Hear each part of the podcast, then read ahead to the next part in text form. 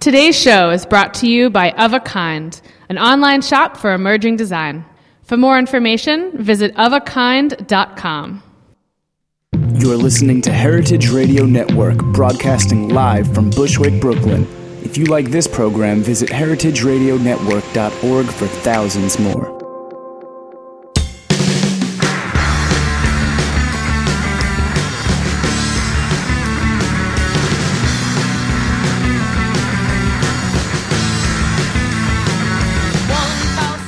Hey, and welcome to After the Jump. I'm your host, Grace Bonney, and today I'm coming to you live from Roberta's in Bushwick, Brooklyn.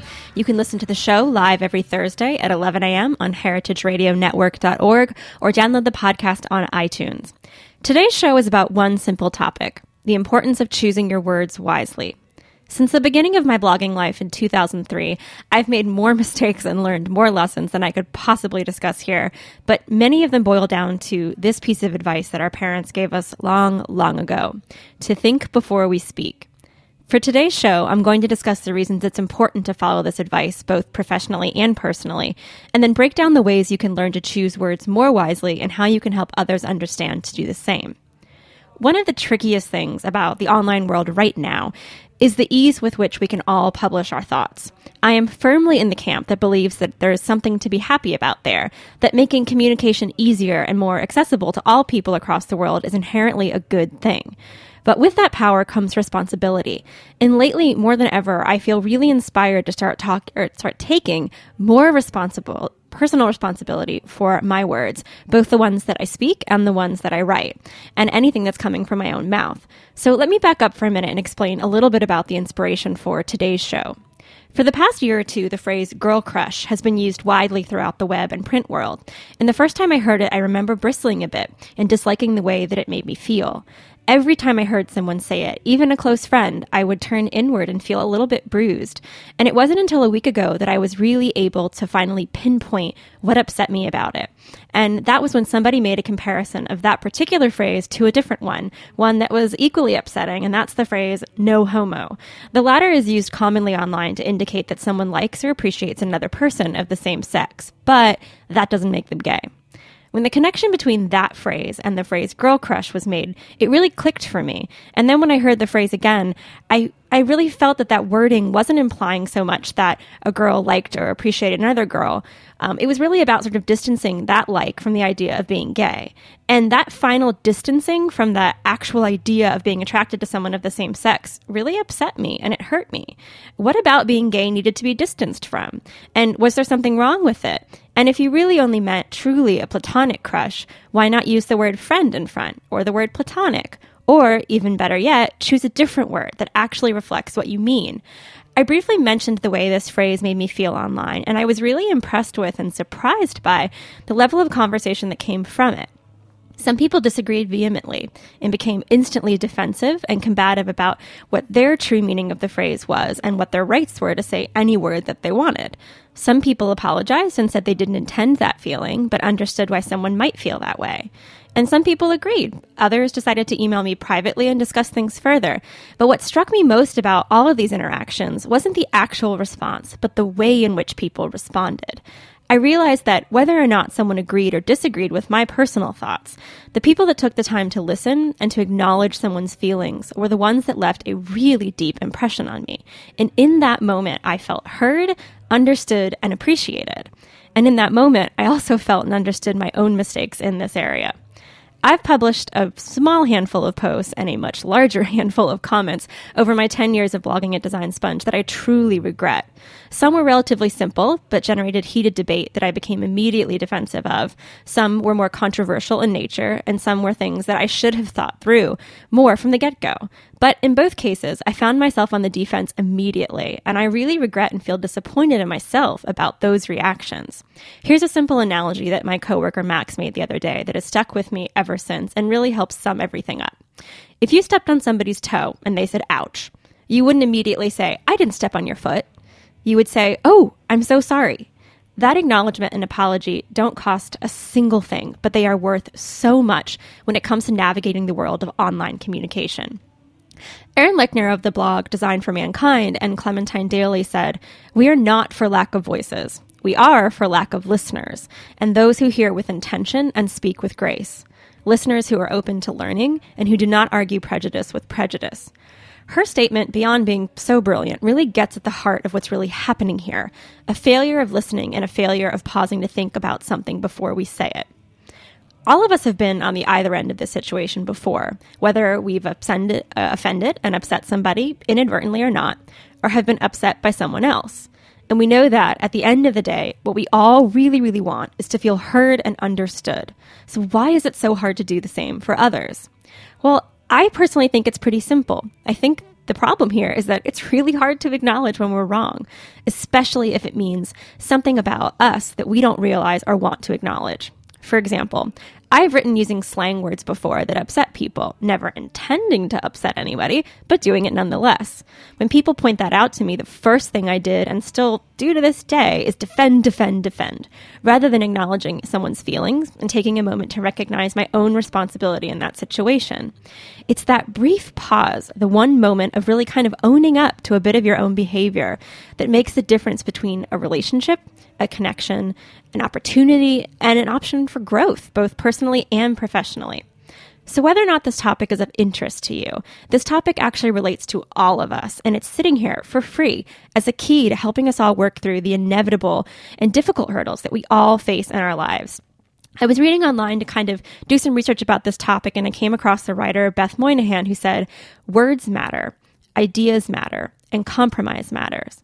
It's with that spirit that I really want to spend the next half of this show diving into how we can all find that compromise in every situation and work towards eliminating hurdles in our daily lives that don't need to be there. If we can all stop and think before hitting publish or before s- saying something out loud, I think we can do a lot to help everyone feel heard and appreciated online. And if everyone felt a little bit more heard and a little bit more appreciated and understood, I think we could avoid a lot of the negativity that happens online that can be such a hurdle when moving a business or just your own personal life forward. So after a quick break, I'm going to break down all of the ways that I think it's important to understand this topic, skills for understanding and listening, better ways to get your point across, tips to remember, and then some advice from really important people online that I hope will hit home. So join me after a quick break, and I'll be right back with really practical tips to understand this topic.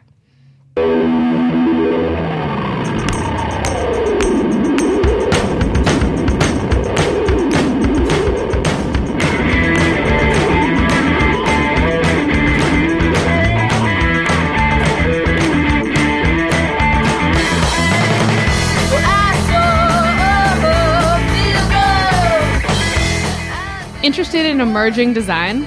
Check out Of a Kind, a site that sells the pieces and tells the stories of up and coming makers.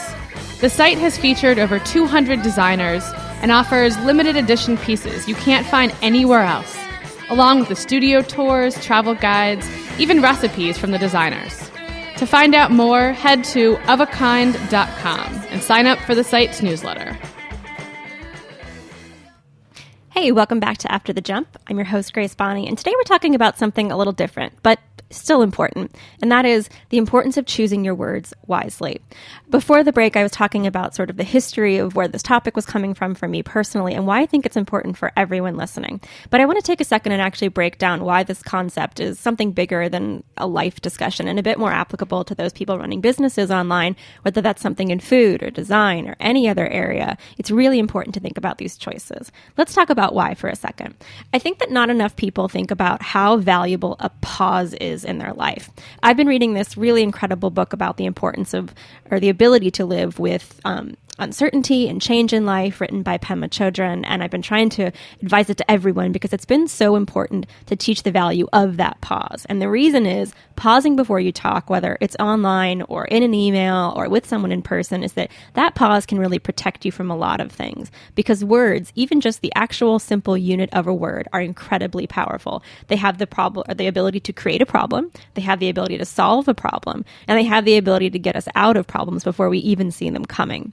When I was thinking about this topic, I sent an email to a bunch of people that I really respect and look up to online, and one of whom, Jen Hill, the owner of J Hill Design in Boston, gave me a really good concept that I thought would be fun to lead with, which is that words can also get you out of something. And I think a lot of times when we think about what's gone wrong, we think about, you know, oh, this word created a problem, but it also has the ability to get you into something that you didn't even see coming. Jen said, I think words that I have unwisely spoken many times would often be, sure, I can do that, no problem. And I thought it would be fun to start with this idea that so often when we're talking about words, we think about things we've done wrong, but we don't think about words that sort of seem positive, but often get us into difficult things. The simple fact of thinking about what you say before you say it is really important for this reason. I think that so often people who run businesses are terrified of saying the wrong word, but that wrong word they're afraid of is the word no. And no can actually be a really empowering word and a positive thing because it can protect you from a future problem, like signing up for work that you don't have time for. It could also protect you from something that you don't actually have the ability to do or just simply the time to do. And I think if you think about it from this perspective, it's a really easy sort of wedge to get into the bigger topic at large. So I'm really glad that Jen led with that because I think a lot of times we just say yes to things without thinking about them. But it's also important to think about really how choosing a simple word can lead to something that's difficult. Words can hurt people, words can mislead or misrepresent. Words can also end businesses or end relationships. Um, there's a really, really beautiful line from uh, Kathy Chester, who just wrote an article about this on the Huffington Post, who said, Our words are a direct reflection of our deepest beliefs and convictions. They can have the power to move, the power to enlighten, the power to educate, but they can also disturb, anger, anger, and ruffle a few feathers. And I think if you think about that and break it down into the different ways we talk to people every day, you can understand it a little bit easily. So let's talk about some of the reasons that words can be difficult for legal purposes. And I find fewer business owners than I would think actually understand this concept, which is every single word that you say online, whether it's an email, a tweet, or something you post can absolutely be used in court. And I remember when I first started um, doing a series of meetups for people who ran businesses online, one of the things I was really surprised to see is that the female business owners that I was talking to in that particular room had no idea that emails and that things you said on social media were admissible in any sort of legal situation. And no one wants to think about the legal ramifications of things because it seems terrifying and scary, but it's actually a really important thing to think about. And whether or not you know it, what you write in an email can be admissible. And one of the sort of common misconceptions I found from people running businesses was they thought if they ran at the bottom of every email that this email is private and not intended to be used in any public space, blah, blah, blah, that that somehow protected them. But it actually doesn't. So it's all the more reason to think about the actual words you type when you're sending someone an email. And the same thing goes for social media. And it really comes down to the idea of what your intentions are. And I think if your intentions are are clear, then yes, go ahead and write that thing in an email. But if you think that you're dealing with a topic that's a little bit sticky or a little bit hard to understand, then maybe social media or maybe an email is not the best way to do that. Maybe picking up the phone so you can explain yourself more clearly is the best thing to do. Here's something to consider when you're writing, whether you're writing online, whether you're writing social media, or even if you're about to pick up the phone and talk to somebody. The first thing I think that's helpful to do is always put yourself in someone else's shoes this is really hard to do for a lot of people. And it's frankly been really hard for me to do for a long time because a lot of times when you're dealing with the power of words and how they can hurt somebody or they can help somebody, the first thing you do is think about how you feel about it. You think, like, well, I didn't intend this, or I didn't hurt somebody, or I didn't mean that. There are a lot of excuses that fly around because you immediately feel defensive when someone gets upset or misunderstands something that you've said. But actually, if you can take a brief pause and just think about, hmm, how could those have words how could those words have felt to someone else? It really gives you a second to step away from that anger and to think about what that actually might have felt to someone else. A valuable lesson here is when i was reading pema chodron's book she talked about anger upset frustration and all of these emotions. And i don't know if most people know because i definitely didn't know that when your body has a physiological reaction and produces that feeling of anger or feeling of stress your body actually only feels that for 90 seconds which is a phenomenally short amount of time.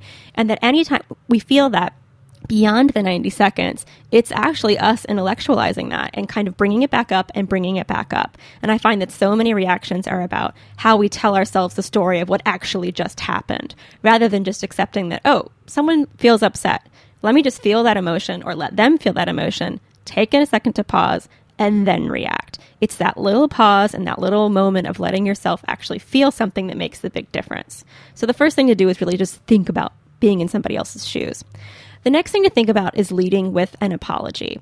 I did a show about this a couple weeks ago about the importance of being able to apologize, to not be scared of it, and to not let it be something that sort of is held back by our pride.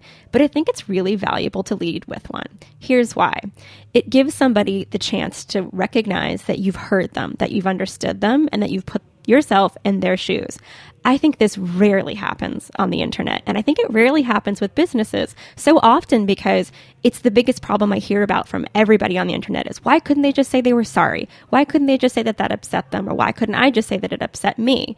And I think the biggest thing is that we're scared of saying we're sorry. But it's the easiest way to smooth over so many problems. And that's not to say that you should say it without actually meaning it. It really goes back to sort of Max's analogy of stepping on somebody's foot if your words have caused somebody else to feel something that's not so great. Just saying you're sorry is the easiest way to sort of start a conversation rather than start a battle. The next thing to do is to really think about compromise. I think it's difficult if you're a business owner to embrace the idea of compromise online because to some people it feels like failure or like losing a battle. And I've personally had that mindset for the better part of my 32 years. And that's because it can feel like losing. And if you work so hard to build something, oftentimes it's difficult to admit something about yourself that you haven't realized or that you don't want to. But compromise is the underlying factor of every successful relationship, whether it's a successful relationship on the internet or a successful relationship in your real life working environment. You have to understand what compromise means. And compromise means that both parties are getting something that is important to them. And you will have no ability to figure out what that other person wants if you don't stop and listen. So I think if you're dealing with someone online, even if it's a negative thing, the best thing to do is to say, ah, I'm sorry that happened and I hear you. Can you tell me a little bit more about how you're feeling? And the second you get to take someone else's opinion into account, understand what they truly want. It gives you the option to work towards compromise.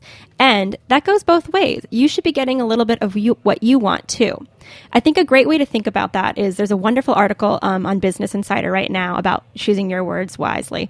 And the writer said the first thing you should ever do is to ask somebody else what they're feeling and then try to argue that situation from their perspective to yourself. Now, it can sound a little bit sort of, you know, highfalutin to sit there and think about, oh, I have to argue this from their perspective and my perspective. But if you really care about maintaining relationships online, this is a very, very important tool. I did this for myself. The other day we wrote about something and it had to do um, with race, it had to do with culture, it had to do with appropriation. And I was thinking really a lot about, like, well, I, I didn't intend to upset anybody, but something that I posted upset somebody reading.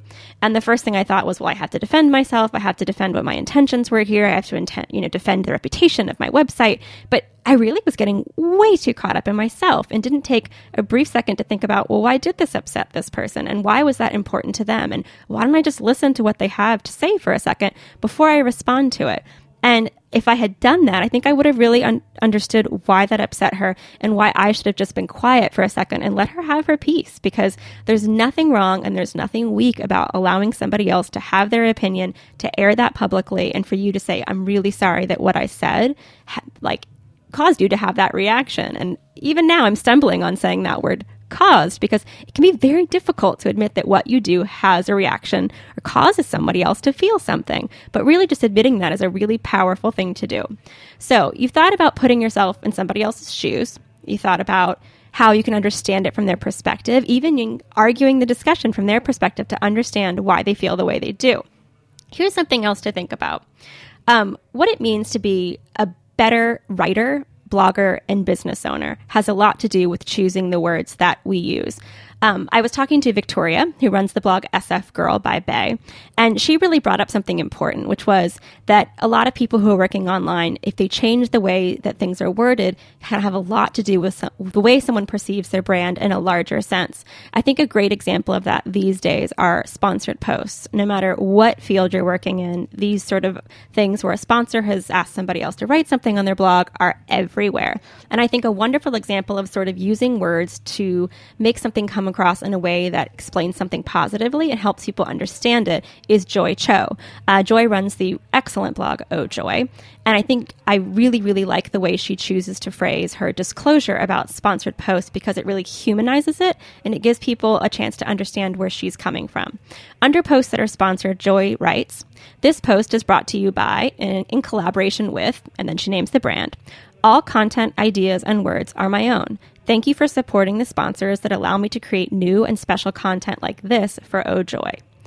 Now, that simple phrasing does so much to put you in Joy's shoes, to understand that by you sort of consuming this content and not getting very upset about it or ranting about it, you're allowing her to continue to provide things for you that she puts in her own words and does in her own thoughts. Now, if you've read the internet, you've probably read 10,000 versions of this disclosure that exists under almost every post. But I think that we've all read ones that upset us and we've read some that kind of nullify any, you know, anger that might happen about something being sponsored. But I think Victoria making that point and then giving the example of joy are wonderful ways to look at that because the way that you use the words that you have really makes a difference in how people consume that content. Uh, Blaise Pascal said, Kind words do not cost much, yet they accomplish much. I think that's something that underlies all of these issues here, whether it has to do with sponsorship or it has to do with the way that you talk to people online. How we choose to choose words that are kind makes a very big difference. Now, whether we're talking about the issue of girl crush or we're talking about the issue of sponsored posts, we're talking about how we email people, thinking about what you're going to do and choosing the kindest words possible makes a very big difference. I think something else to consider here is knowing your audience.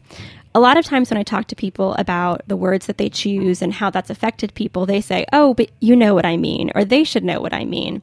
I think if we all moved forward by thinking that nobody knows what we mean or what we understand, it would really change the way that we write and the way that we talk, primarily because you don't actually know who you're talking to online or in person. So often I found that people who work in similar industries assume that everybody talking to them or everybody working with them, they're coming from the exact same place. And that could not be further from the truth most times. Because even though we all do the same thing in a certain field, or maybe we're all sharing a certain aesthetic or a certain certain belief about a certain thing, doesn't mean we're all coming from the same background, that we've all had the same life experiences. And I think a lot of times that boils down to the way we look at people and assume something about them. But that assumption is what gets us in trouble most of the time. So thinking about who you're talking to has a lot to do with the words you choose. And I find that operating online, the more that I assume that I know nothing about the people reading, other than that, say we have a shared love of design, that that really makes me think a lot more about the way I talk. Another thing to think about is the idea of writing a script to get yourself through some of the difficult things that you've been facing. For example, I have a really difficult time responding to people online if they're upset with me about something or if they respond in a way that I feel is really combative or really angry. And the first thing I do is jump to it and say, I have to write a response right now. I can't let this sit. I have to say something. But the key thing to do here is actually sit and write down a response that you don't actually publish. I've talked to people about this sort of off the record and behind the scenes, and most bloggers I know in different niches have found that it's really helpful to write a response and sit on it overnight. And I think this goes for everything. It doesn't just go for your interactions on social media, it goes for your interactions with clients and with other business owners. If you write a response, draft it or just put it down on a piece of paper and then sit on it for a night. You give yourself a chance to sort of feel your feelings and then work through them and then look at that message again. Is that the best way you can do something? I found personally it's really not. And that I often need a chance to kind of let those feelings go through me before I can move forward with what's important to actually say. And yes, this is important from a business perspective, but I think there's another aspect of this conversation where we think about the words that we choose that has a lot to do with our ability to be better writers and better people. I thought a lot about an article that Nicolette Mason wrote um, for Feministing about how it's important to choose words uh, when it came to the issue of girl crush, and that she thought this really wasn't so much about sort of gendering an issue or thinking about whether or not you're upsetting people based on their sexuality, but it was really about people's ability to choose words that were smart, that represented exactly what they wanted to say, and about how we could be better writers if we just thought a little bit more. And I think this is a really interesting angle to come at this issue from, primarily because I think people working on the internet, myself included, we're not used to having a, a, sort of a panel of people who look at our writing and who hold us to higher standards. And I know that's something I miss a lot from working in print. And I, even though I did it briefly, I really miss having an editor who would look at my writing and say, hmm, I think you can do this better. Or is that the best word you could have used there? Or is there a stronger way you could present this case without leaning on XYZ?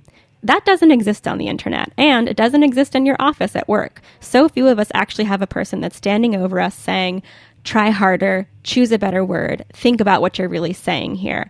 And we can't have that. But what we can have are internal editors and things that we do for ourselves to try to be a better, stronger writer. And I think if all business owners thought about that before they wrote everything, even just as simple as email, it would make a big difference. For me personally, here's how I'm using this going forward. I would say for the past nine years of writing blog posts, and I've been writing for 10 years, I really just wrote off the cuff, which is a great thing, and I think everybody should be able to do. But going forward, and even for the last year, I've been thinking about is there a reason I'm choosing the words I'm choosing? I, am I choosing them because I can't think of another word? Am I choosing them because that's the word I always go to when I talk about this topic? But instead, now I'm trying to think is there a reason I want to write this? And what are the best words to use? If I can't think of the best words yet, or if what I'm writing aren't exact, it's not exactly what I want to say, I'm stopping. I'm not writing that post. And for this year going forward, we're writing fewer posts for that reason. If I can't feel passionate about something, if I can't feel excited about something, and if I can't phrase it in the way that I really, really want to say it that's most accurate, I'm not going to say it. And I think a lot of people listening will think, well, but this is the internet. I can say whatever I want to say, whenever I want to say it, however I want to say it. And that's the beauty of it. You don't have to edit yourself. And that's absolutely true. Nobody has to do anything. Nobody has to say things a perfect way. But you also have to deal with the repercussions of your voice and the things that you say online. And I think behind the scenes, a lot of people feel very hurt and very upset by the reaction to what they say and almost surprised by it, which always gets me because for every action, there is an equal and opposite reaction. And if you're saying something that is a very strong opinion, there's going to be somebody who disagrees with that. So the best way to move forward with that is to think about the things we say so that we can try to temper some of those reactions some or that we can try to spend more time using words that are more accurate and kinder for the people who are listening to us. Another thing to think about when it comes to words is being quote unquote the bigger person or taking the high road. Now, the only thing I don't like about that concept is the idea of being a bigger or better person because no one's really bigger or better in a situation. But there is a chance to walk away from something that's difficult. So often, even if you've chosen your best words and the kindest words, someone's still going to be upset and someone is still going to be hurt. And I think last word itis, which is sort of that symptom that I think a lot of people online have of I've got to say the last word, I've got to say the funniest thing, I've got to say the most sarcastic thing, is the most detrimental thing you can have in your arsenal when it comes to word choice because there's nothing powerful about being the last person to say something, especially if those words aren't chosen carefully. So instead of having that sort of need to be the last person to talk, instead, I think what's more valuable is try to replace that need with the need to be careful and kind with your word choices. And I think this is something that a lot of bloggers are thinking about these days because we've all been living with, you know, a couple years of what it's like to hear back from people after you say things. But I really think that if you give people a chance to think logically about what they say and smarter about what they say, the level of interaction on the internet is going to be raising. So here's what to do. Don't really exhibit, um, don't exhibit personal or professional examples of language that you don't want coming back to you. It's sort of the old golden rule thing, but I think it's very true here. Going forward, try for just a week to use language that you'd like coming back to you. Do you like when people accuse you of things? No? Then try not doing that on the internet for a week. If you don't like when people use certain words, why don't you not use those certain words for a week? I think this little test would be a valuable thing to do, and I'm going to start doing this myself. Every single word I'm going to put on the internet this next week is going to be something that I really think about. Now, going forward, is that a practical way to live and to write, to really, really think through every single word? Probably not. But I think this small exercise of really thinking about is this the kindest and most accurate way I could get something across is going to be a very valuable lesson, primarily because doing it in small steps over this past week, I've gotten a much more positive and sort of helpful and productive response from the people I've been dealing with. And I've found it's drained some of that sort of anger or upset that I find in myself away. And I think that's something that a lot of us working online have to deal with is how do we get rid of sort of the feelings that come from working online or the negative responses that come from working online. And the simplest way to do that is to not put them out there yourself. So if you're listening, I hope you'll join me in this week's challenge, which is to try to think more thoughtfully and more kindly about how we deal with people on the internet. Not only because it's helpful for us, because it's helpful for everyone. So I hope those of you listening will join me, and I'll see you next Thursday online.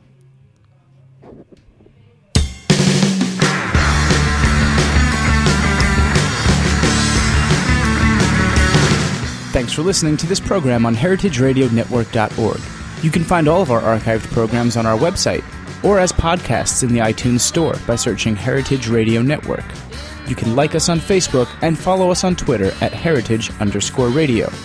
You can email us questions at any time at info at heritageradionetwork.org. Heritage Radio Network is a nonprofit organization. To donate and become a member, visit our website today. Thanks for listening.